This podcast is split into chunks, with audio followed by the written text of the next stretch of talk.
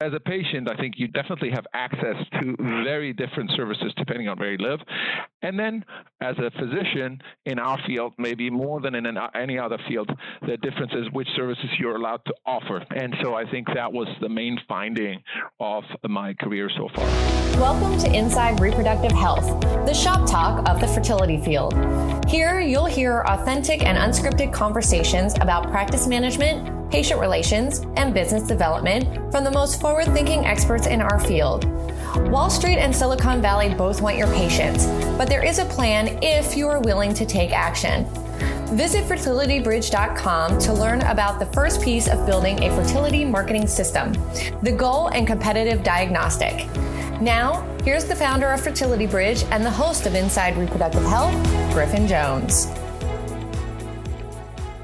My guest on Inside Reproductive Health today has been around the globe. Dr. Alex Quaas completed medical school in Manchester, England. He earned a PhD from Freiburg, Germany. He completed his OBGYN residency at Harvard and his REI fellowship at USC. He went on to spend four years on faculty at the University of Oklahoma. He went to spend time back in Switzerland at the University Hospital of Basel. And in 2018, he returned to the United States to join Reproductive Partners of San Diego. And he also serves as a clinical assistant professor at the University of California at San Diego. You might know him from chairing the Pacific Coast Reproductive Society, of which he was program chair for the 2017 meeting, or you might know him from the many peer reviewed publications and book chapters that he's authored and co authored, the most recent of which is on the topic of geographic variations in research and clinical care in the field of REI. Who better to talk about that? That's why he's on the show today. Dr. Quaas, Alex, welcome to Inside Reproductive Health. Thank you so much for having me. You had some good data to talk about some of the differences, and we're going to get into that. I wasn't even expecting that when you had sent that over. I just figured here's a guy that has practiced in a lot of different parts of the United States that are really different from each other, in parts of Europe that are different from each other, and across these continents in different places would have a, a, good idea anecdotally of what it's like to to practice in different places. You have some data, and I want to get into that, and then I want to get into an anecdotal conversation that you and I have had about the quality of life of choosing a certain area because I talk about that on the show quite a bit. But let's start off with just some of of the anecdotal experience you've had. Uh, how much is it? How much difference is there in practicing reproductive medicine in one part of the world or one part of the country versus another? There are quite a lot of differences. And actually, so some people spend most of their career in one place, and there's absolutely nothing wrong with that. In fact, there's a, obviously some positive aspects to stability in your professional career, but if you do get to switch place from one place of training to another, I think it helps to see how different things are done in different places because it gives you a, a perspective which parts of the process are the most important ones. Because, for example, let's say, as an example, I recently mentioned to my fellowship director, Dr. Rick Paulson, that it was really quite an insight for me to practice with five different attendings at USC because every single one of them was telling me how to do the egg retrieval uh, slightly differently. And so I said to him, well, what that taught me is that maybe the technique is not quite as crucial and that they still all had a, had very similar success rates. So when you see practice being done differently in different parts of the world or even inside of one institution, it helps you put into perspective which parts of the process are the most vital to success. So you noticed from that point that there's just a difference to begin with. You've got five different attendings and five different ways of learning about egg retrieval. So that's you learned okay, so there's not a uniform way that every single person does it every single time. At right.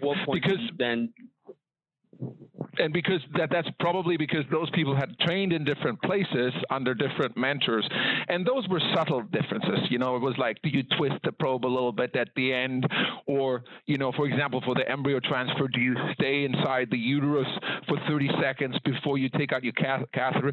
These are small differences that you see from maybe one uh, or subtle differences from one attending to another or from one practitioner to another that you learn from.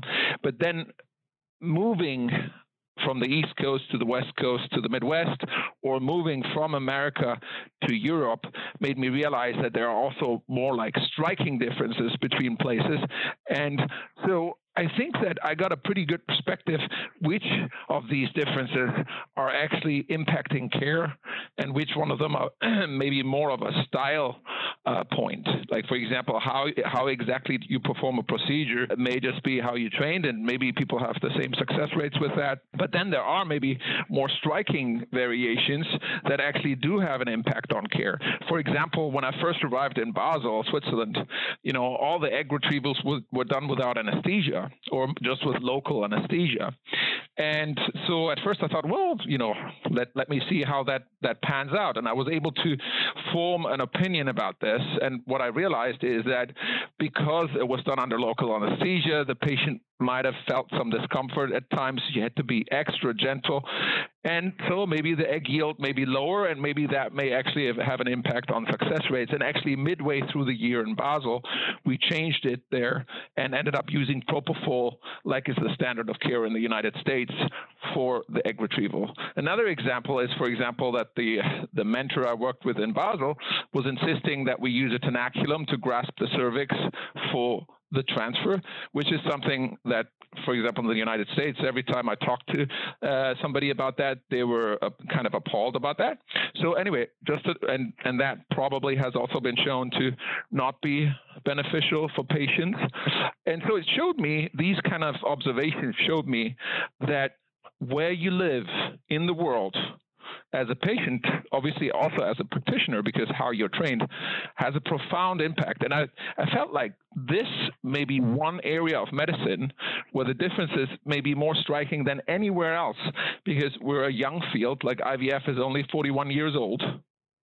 We're an emerging field. We're, we're a, a, field that every year there are new developments.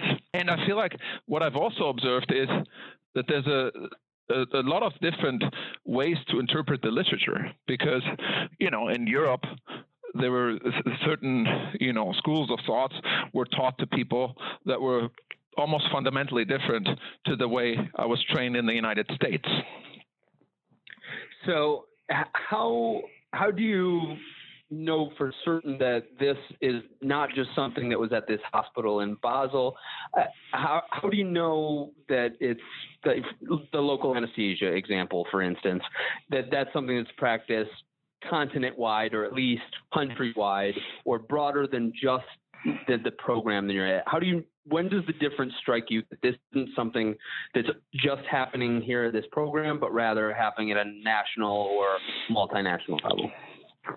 Oh, I think that what was actually fascinating was that within Europe, there are like massive differences, you know, like in the space of, you know, 100 miles, you know, you cross the, the, the border from one country to the next, and you might have a completely different way that people practice and completely different legislation, ethical views on things, uh, cultural differences. And so even within Europe, there's a lot of differences. And that was actually quite fascinating.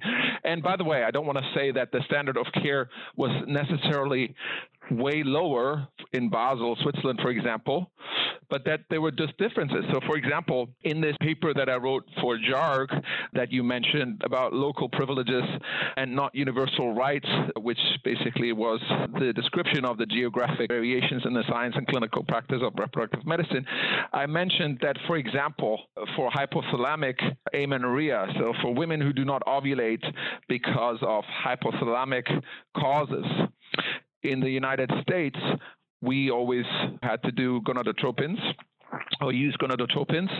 In Europe, for example, there's a pump that is licensed in many places, and it's a pulsatile GnRH pump that very elegantly basically treats the underlying cause, which is the insufficient secretion of GnRH, which has to be given in a pulsatile nature. And that pump could just as easily be used for in the United States. It's just not available. So that, for example, was an advantage there. So not everything was necessarily worse. But for example, in Switzerland, you know, since you since you asked whether you know that that was just a local phenomenon, these differences in care, or more like continent-wide or country-wide. So Switzerland, I would say, the practice of IVF is probably relatively uniform within the country of Switzerland. There's only like four or five, you know, universities that offer IVF and then some private practices.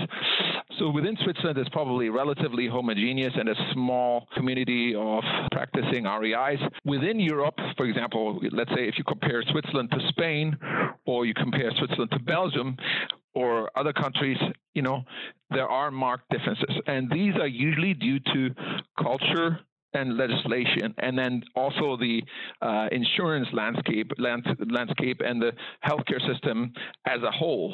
So, for example, in Switzerland, you know, I, I was very fascinated by this for years and years, they had a relatively restrictive reproductive law that at the core of it all, it, it restricted the freezing of blastocysts because what they basically legislated was that it was only allowed to develop as many fertilized human eggs outside the female body as can be immediately implanted.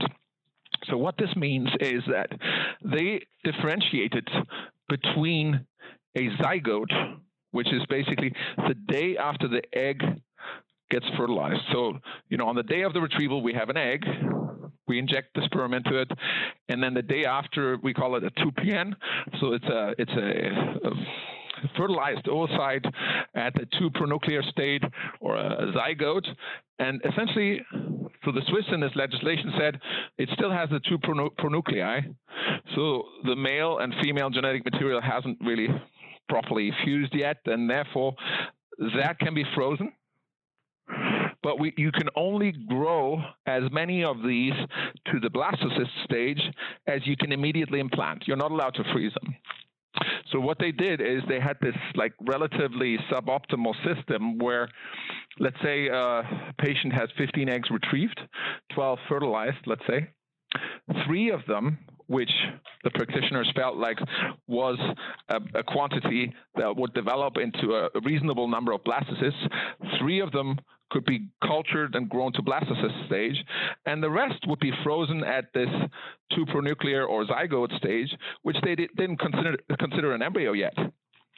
As far as you know, like when I thought once you put the sperm in, basically, you know, you you know fertilize the egg, and you know it's like the philosophical and ethical question: when does life begin? And you know, in this country, there's a big discussion about this too.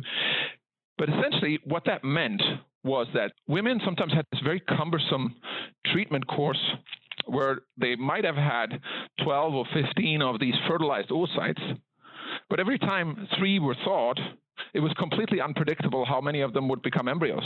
And sometimes it was too few, and sometimes it was too many. So some of them, uh, sometimes all of them would arrest, and then the transfer had to be canceled. And some of, sometimes three of them would grow to the blastocyst stage, and then occasionally there was a decision made to transfer two blastocysts, even though, you know, as a young patient with good blastocyst quality, you shouldn't transfer more than one. So it was basically this unpredictable lottery, and so either it didn't work at all or oftentimes it was associated with twins. So then, thankfully, they changed the law. And so in Switzerland, when something is changed, the population always has these referenda. So basically, they, they do a, public, a popular vote for certain things. So let's say if if if if you if you feel like all the street signs, uh, you know, should now be blue, uh, and they were green before, then you can collect signatures, you know, from a certain number of people, and then it goes to a popular vote. So basically, a popular vote on the ballot yeah. At the same time that they're voting for nationwide candidates, and that that those are all nationwide referenda, or they local? Yeah, referenda? yeah, exactly. So so there are certain dates, you know, where all these questions are being put up for ballot, and then you go into, you know, you go into your voting booth and you you vote on like 20 questions, and so this reproductive law came up what for a, a vote. Legislature for then. well, uh, you know, they, they, they actually, you know, they have a very interesting uh, political system, and you know, basically the Swiss believe that you know every every voice should be heard, and I mean, obviously there's still some some things that the legislators still have to do, but anyway, so finally, luckily, in June 2017, uh, sorry, June 2016, it came up for vote, and then in September 2017, because the vote was won to change this reproductive law. Basically, this uh, kind of uh, obstructive rule was done away with, and now it's possible to culture all embryos to the blastocyst stage and then transfer one embryo at the blastocyst stage and uh, freeze the rest. And also in the process, pre implantation genetic diagnosis was also something that was allowed going forward. But you know, there were many interesting things. Like, for example, same-sex female couples or single females are not allowed to use donor sperm. Donor sperm in the legislation is only allowed for straight married couples where the husband has a sperm problem. That's the only indication where donor sperm is allowed.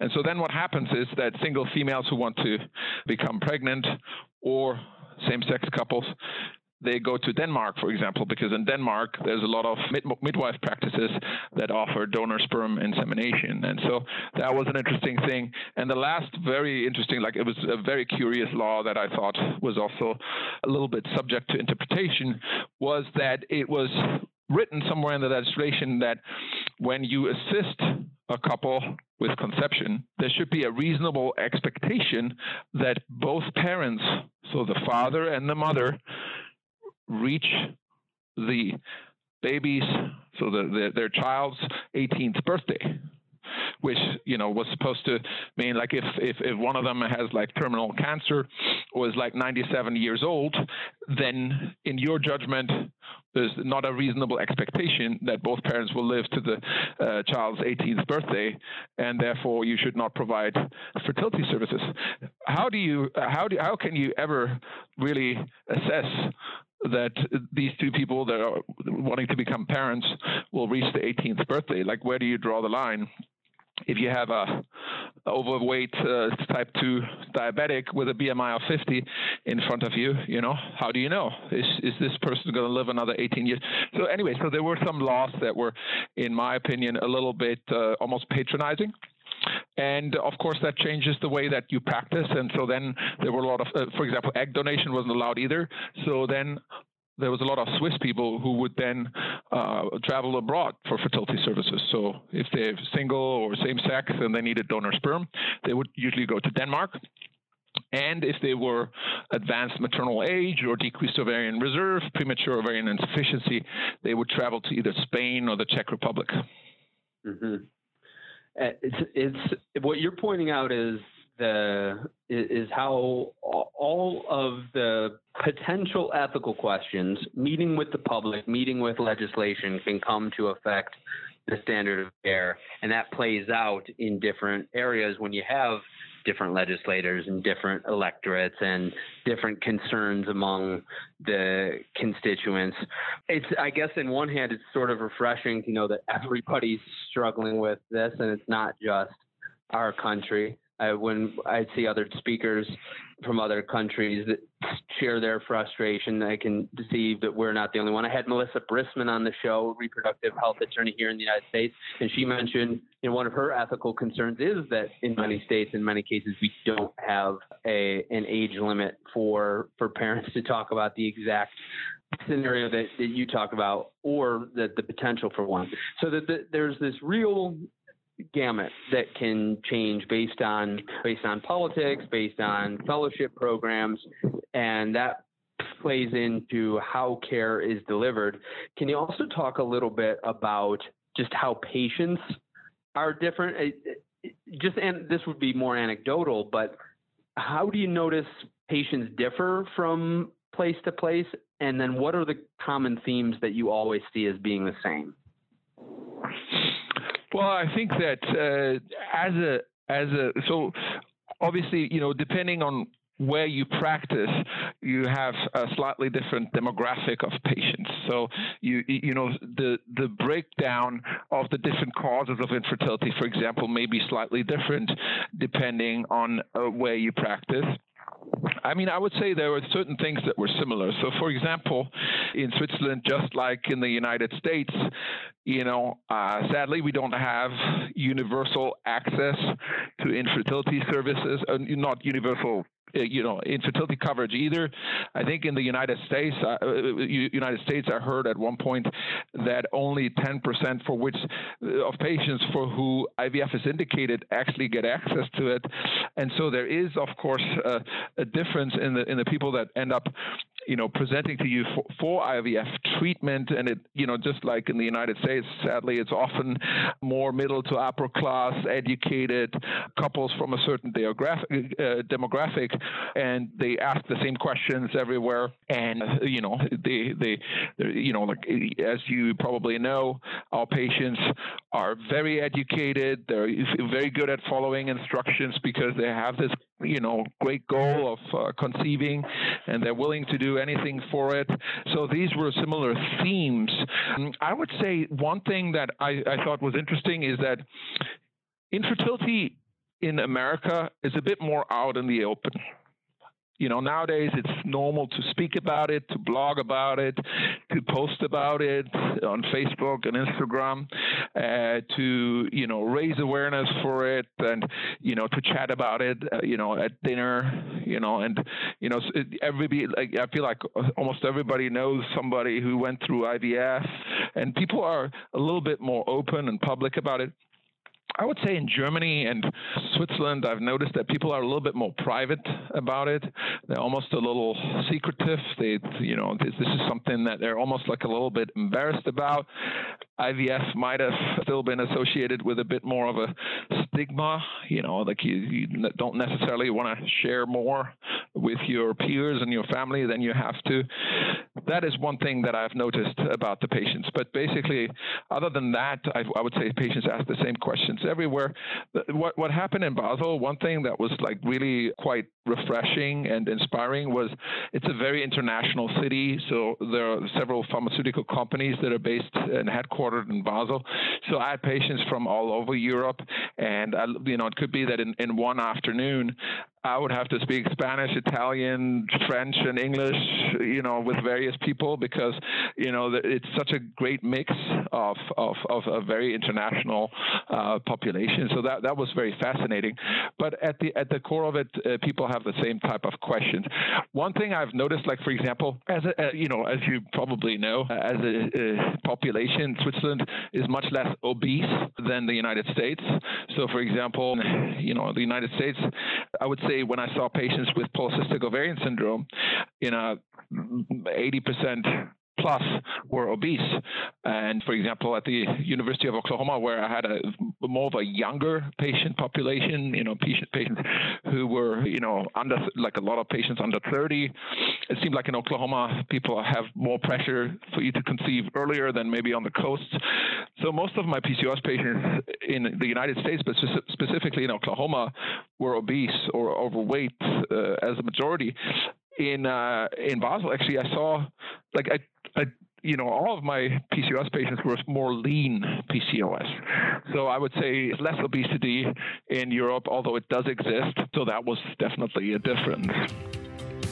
Do you want your IVF lab to be at capacity? Do you want one or more of your docs to be busier? Do you want to see more patients at your satellite office before you decide to close the doors on it? But private equity firms are buying up and opening large practice groups across the country and near you. Tech companies are reaching your patients first and selling your own patients back to you. And patients are coming in with more information from the internet and from social media than ever before, for good or for bad, and you need a plan. A fertility marketing system is not just buying some Google ads here or doing a couple of Facebook posts here. It's a diagnosis, a prognosis, and a proven treatment plan. Just getting price quotes for a website, for a video, or for SEO, that's like paying for ICSI or donor egg ad hoc without doing testing, without a protocol, and without any consideration of what else might be needed. The first step of building a fertility marketing system is the goal and competitive diagnostic. It's the cornerstone on what your entire strategy is built. You don't have to, but it is best to do that before you hire a new marketing person person before you put out an RFP or look for services, before you get your house in order, because by definition, this is what gets your team in alignment. Fertility Bridge can help you with that. It is better to have a third party do this. We've done it for IVF centers from all over the world, and we only serve businesses who serve the fertility field. It's such an easy way to try us out. It's such a measured way to get your practice leadership aligned, and it's a proven process to begin your marketing system. Without it,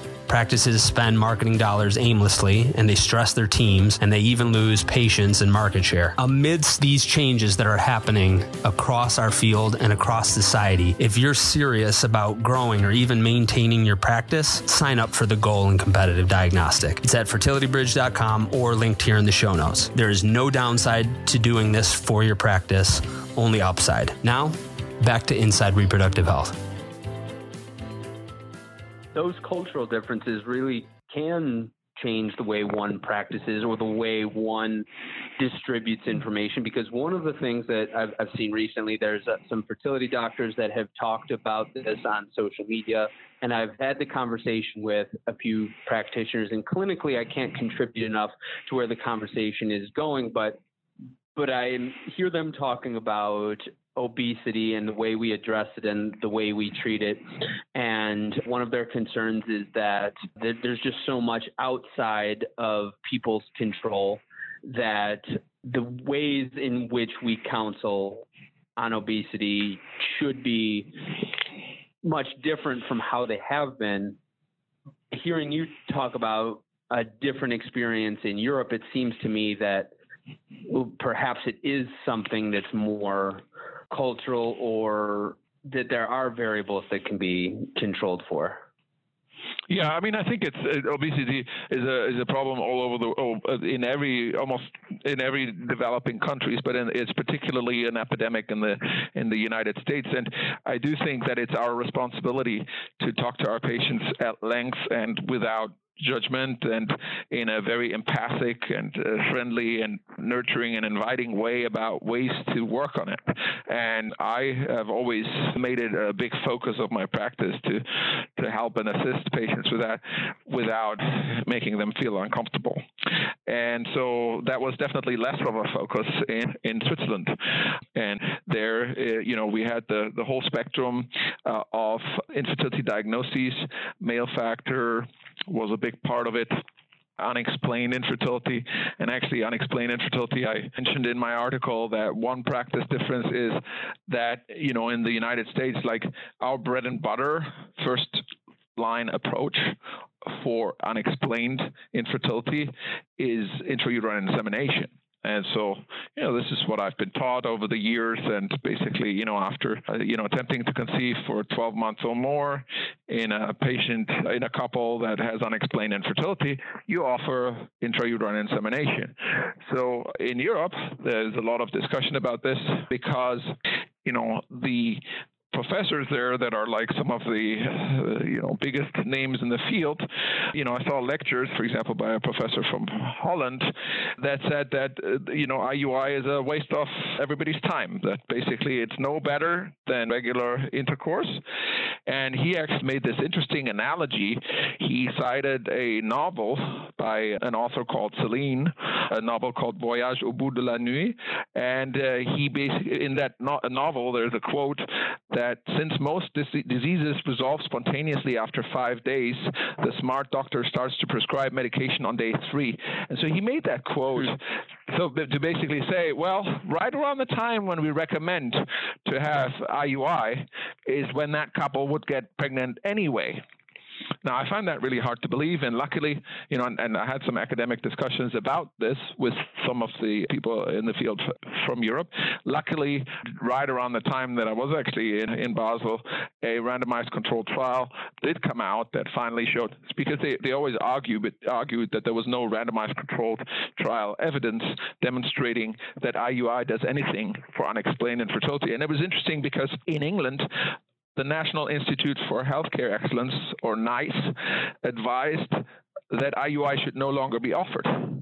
And then there was was a, was a, was a study that guess what showed that 96% of fertility clinics ignored that recommendation, probably because deep inside they felt like it was effective. So any, anyway, that, that was very interesting to me because I feel like what did the randomized you know, control show? so that was actually one from uh, New Zealand. It, it, did show that IUI was superior to intercourse alone in unexplained infertility. So, uh, you know, I feel like that was a step in the right direction to prove that maybe we shouldn't do away with intrauterine insemination just yet, as NICE had recommended. There's another culture. You talked a little bit about the differences within patients, less obesity in Europe, younger patients in Oklahoma, some older patients in cities on the coast. I see a cultural differences on uh, a cultural difference on social media, both with practices that we've worked with clients and those that aren't. But if you look at the most powerful social media presences in infertility at the practice level, not the physician level, but at the practice level, many of them are from Midwest smaller markets. And my hypothesis is it's because these places are, are more tied into I, I feel comfortable saying this I'm from Buffalo, New York. It's less about career here than it is on the coast. It's more about family. And so the pressure that puts on potential patients is a bit different. Not that both don't have patients, but it also adds a community aspect of it. So if I'm looking at Cincinnati or Michigan or Buffalo and some of these smaller Midwest markets, I see massive social media presences that I need to spend a ton of money on advertising and content creation and getting other things to going to replicate when I have clients on the, the coast. And so I wonder if if you've seen that sort of maybe community or family focus versus a career focus. Of course there's both in both small markets and large markets, but I wonder if you've seen that difference and if that plays at all into how you interact with patients. No, I absolutely saw that. I mean, I, I, you know, so and patients would tell me that. So, like, I had 28 year old patients in Oklahoma telling me that both of both of the spouses' families had started to freak out that she was 28 years old and didn't have a baby yet, and that she was the only one in her community who wasn't a mother yet.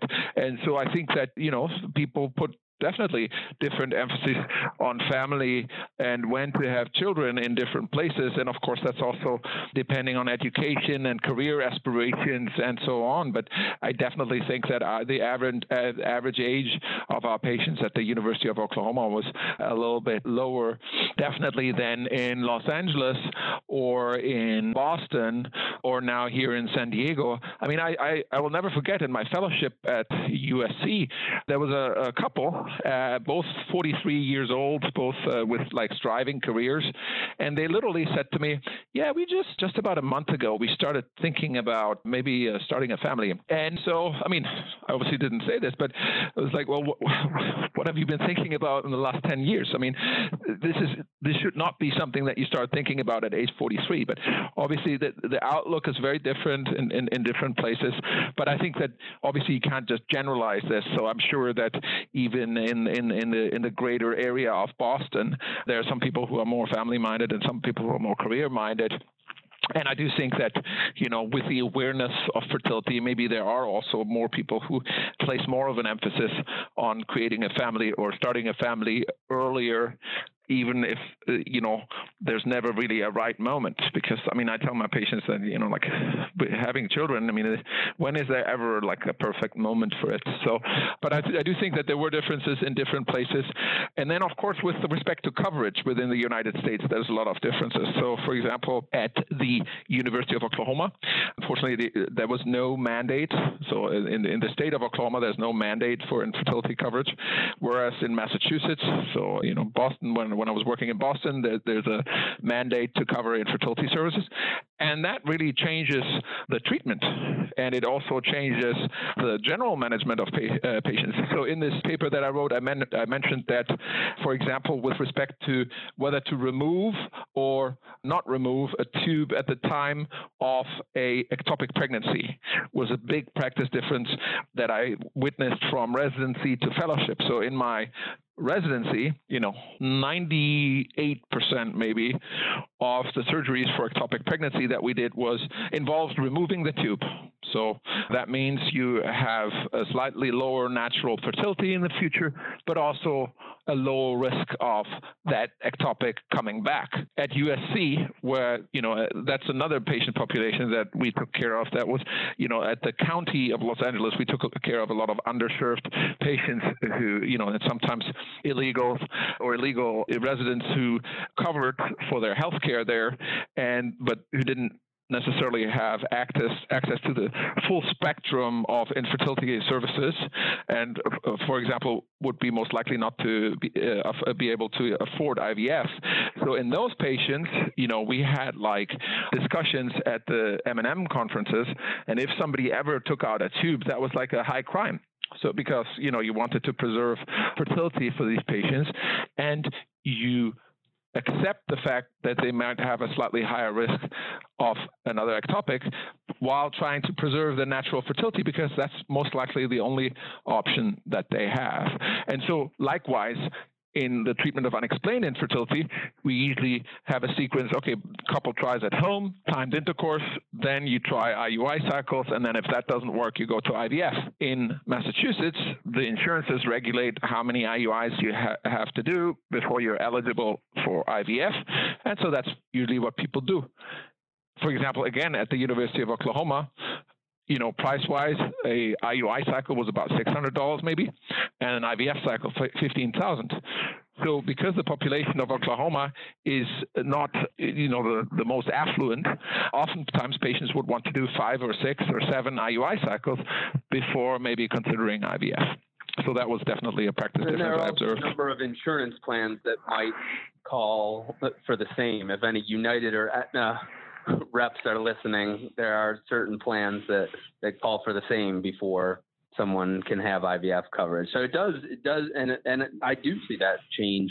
What providers are New York State providers, for example, will do far more IUI than most other people because the mandate up to this point has has covered has insurance covering IUI but not IVF. I can't let this interview end, Alex, until we talk about. We've talked about the differences in the delivery of care. We've talked about the differences in more common patient habits, but I want to talk about the choices which affect where doctors decide to live. This is a conversation that you and I have had at PCRS a few times, and it started, I think, when you when you moved back to Southern California you talked about moving back for the quality of life. And I think of Southern California, for example, and gorgeous weather almost year round. And to me, that's where the quality of life ends. And so I, I really do want to unpack this because I see many REIs moving to the coastal cities, fewer moving to the smaller markets. And and I wonder, and, and so I want to talk about what that quality of life is because to me, if you're a top 20% wage earner in a small market, you are royalty. You send your kids to the nicest private schools. You can go to the big cities whenever you want. You have a nice house. There's probably a cool lake or beach or forest community that you can buy a summer home in. And even if you are earning double that in a, a larger market, you're still paying triple for your triple or quadruple for your cost of living and you're stuck in traffic even if you live miles from home. So i want to talk about what quality of life means because i definitely see it i, I definitely see a pattern of, of where doctors are going and i want to hear more from you. Yeah that's a great question a very interesting question. And so one people uh, some people might ask well why why did this guy move around so much? Why, why did they keep uh, going to different places? And of course you know life happens you don't plan everything ahead of time. So I'd always had this dream of doing my residency in the United States and specifically in Boston. And so I did that and then moved out to LA for fellowship to USC and really enjoyed my time there. But exactly what you just mentioned happened that, you know, the big city, lots of traffic and long commute potentially. So spending hours in traffic rather than spending time with your kids, high cost of living with, you know, high, high prices for housing. And so all this did make it very attractive for us to move to the University of Oklahoma when we had this opportunity. My wife is an OBGYN too, and so we both uh, were able to get a faculty position in the same department. So it's a perfect setup. And we really did have a wonderful life there. We we did you know we did have great friends and you know a, a very high quality of life. And the, the people of Oklahoma are extremely friendly. And you know I loved my colleagues. I loved my staff. Patients were wonderful we we basically moved back to Europe to be a little bit closer to family, and then because of the then uh, you know the quality of life in Europe was excellent and we were close to our families but then the professional aspects were not as satisfying. Like for example if I can't do egg donation treatments if I can't offer to treat single or same sex patients if I cannot like have access to the full spectrum of opportunities then that is definitely downside. And then of course the other factor for moving back to the United States was also that my wife's professional home is also more here than in, in Europe. And she learned German, which is wonderful, but still in the system over there, you know, it was harder to, to get a footing. So when we made a decision to move back to the United States, we did take all those aspects into account. And I do think that the quality of life, so, so you know, one thing, you know, when I was living in Oklahoma, I had a friend who was there, uh, living there from England, and he made a restaurant analogy. So because he was saying the people in Oklahoma, they always say, ah, you know, I never get stuck in traffic because the roads are always empty and the houses are cheap. And so he was saying, well, guess what? When you go to a restaurant and the restaurant is empty, that's because nobody wants to eat there. So you know, at the end of the day, so there is something about the quality of life in the different places. And, you know, the reality is, you know, when you live in Oklahoma and you have relatives from Europe, only your very closest and most dearest relatives will come to visit you. When you live in San Diego, I mean, uh, every week somebody will visit you. So th- yeah. that, that's sort of the difference. And then the other thing, so Oklahoma was a wonderful time, but also, you know, frankly, states that have no restrictions uh, with respect to gun laws for a European like me and my wife, that's scary. I don't want my children to walk around and, and know that everybody around them is carrying a gun and that the kids in the playground are obsessed with guns already. So that was one of the other things. And so and also with the current political climate, I don't think it's very hard to know where I stand because, you know, I'm from Europe. The other current president is, I'm not a major fan. So the political attitudes and the cultural differences within the United States obviously were a factor too for us. But I understand your point. If you're purely about making maximum amounts of money and living in as big of a house as you can, then you should rather move to Texas than to California. I don't even think maximum amounts of money, but just I, I just don't see where the extra time or the where the extra things are. I do I have one client in in Seattle and I would talk with him and he loves he loves shows, music show of of bands that are both up and coming in in certain fringe scenes, and so I, I so I guess if if there's something like that, for example, where there's so many of them and you go so frequently, then it makes sense. But I just wonder. Yeah, I, I think of myself as a guy who spends most of my week. I spend most of my week working. I spend the rest of my time traveling. I don't have a lot of time for the extra stuff, the the the time that I do have extra for, there's enough nice restaurants, there's enough museums, there's enough you know, there's Broadway shows and professional sports teams here. And then if I want anything extra, then I just go to Toronto or New York or LA. But there's not enough of the extra to me to justify for one the traffic, two the extra cost of living when I, it's, it's not even about money. I think most people will have more time with their families in a smaller market. I agree with you 100%. And so, for example, I agree with you that, for example, if you live in Manhattan, in New York, and you have all this wonderful culture, it's not like you, you go to a Broadway show three times a week. And at the end of the day, the life of a busy person, busy professional with children, is the same everywhere you know, you go to work in the morning, you work all day, you come home, you make dinner for your kids, maybe you have dinner with your kids, you read them a story, and then you watch a little bit of TV or like work a little bit on your computer or something, and then you go to bed. So you could do that in Wyoming or in New York or in uh, Delaware. I mean, it doesn't really matter. It's just that when you're in New York, you pay a much higher price for it than when you're in a, a less populated and less quote unquote desirable place. But that is also one of the reasons why, like, my wife basically said uh, she would like to either go back to Boston or to Southern California. And so San Diego is a little bit less congested, it's a little bit less expensive than LA. So I do think that, for example, within Southern California, San Diego has a better quality of life than LA. And so it's a little bit more of the advantages that we had at the University of Oklahoma. Well, the fact is that many of the people that I'm talking to agree with yourself and your wife by the way that they're voting with their feet. When I talk to most of the fellows at PCRS or at MRSI, they're going to often to bigger programs and usually in the coastal cities. And you, you can give Chicago an asterisk to lump them in with the coastal cities, but I don't see a whole lot of people going to the Oklahomas or the Ohio's or the Buffalo, New Yorks or the Nebraskas. And mm-hmm. I've talked about this uh, about this uh, maybe brain drain or issue with delivery care with David Sable, with Rob Kiltz.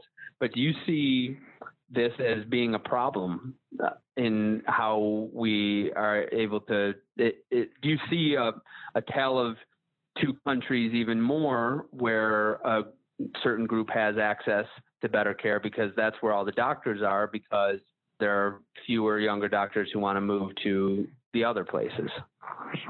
I definitely think that can be a problem because, uh, you know, I mean, in places like LA or New York, on every street corner, seemingly there's a fertility practice opening up, and maybe there's more, at some point, more supply than demand. Whereas in other places, you know, I mean, I seem to remember papers that showed the density of REI physicians per population according to the United States. I definitely think that that is an issue that is, and, you know, I do think that for somebody who is graduating from fellowship looking to open a practice, if they're a little bit geographically flexible, then I think it's a it's a great move to start a practice in a place where there's more unmet demand than uh, in the same place where there's already 20 other practices around. So I do think that those are points to be weighed against each other. And, uh, you know, for us, this has been a process that we've talked about a lot. But for example, like I mean, in my specific example, like for example in San Diego, there's a German school, like a German immersion school for my kids, where I can have them be on a bilingual German school. That was a big factor. So these type of things may not necessarily be found in smaller places naturally. Well, we have talked a lot about the differences in patient habits between countries and continents between the delivery of care, between how doctors make their choices to live in different areas. As Quaas, how would you want to conclude with regional differences in fertility care? Well, I just would like to say that, you know, in summary, what I've noticed is that where you're born and where you live when you're trying to conceive matters enormously in maybe your chances to make your dreams come true if you have if you're struggling with infertility because you may live in a place where the standard of care is higher or lower or where certain treatments are available or unavailable and so i think that is you know like to me that was something that i hadn't realized as much when i first started and so as a patient i think there are massive differences where you live and you know this is uh, highlighted by the fact that so many people in Germany and Switzerland travel have to travel to Spain to to do egg donation. You know, like because egg donation is something that hasn't really found its way into the legislation. It's still illegal in both countries, and you could wonder why is sperm donation at least to a certain extent allowed and not egg donation and so on. Also, genetic testing is another thing that we haven't mentioned yet. So, one of the reasons why in Germany there is a bit of a ethical discussion about this is, of course, Germany. Uh, everybody knows the history of Germany and what happened in the Holocaust and the Second World War, and there was a you know very dark period of time where there was a eugenic movement and things like that. And so, the reservations about genetic testing in Germany come from you know very complicated historical circumstances, and that leads to the situation where it's more progressive in some ways and then less progressive in others. So, as a patient, I think you def- definitely have access to very different services depending on where you live.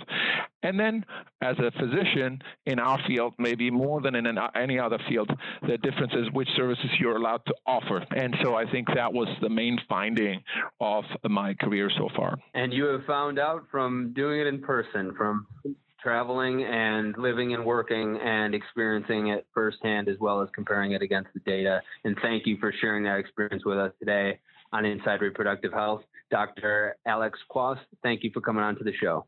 Thank you so much for having me, Griffin. You've been listening to the Inside Reproductive Health podcast with Griffin Jones.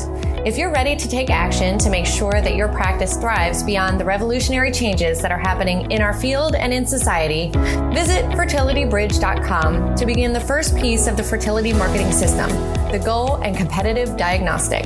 Thank you for listening to Inside Reproductive Health.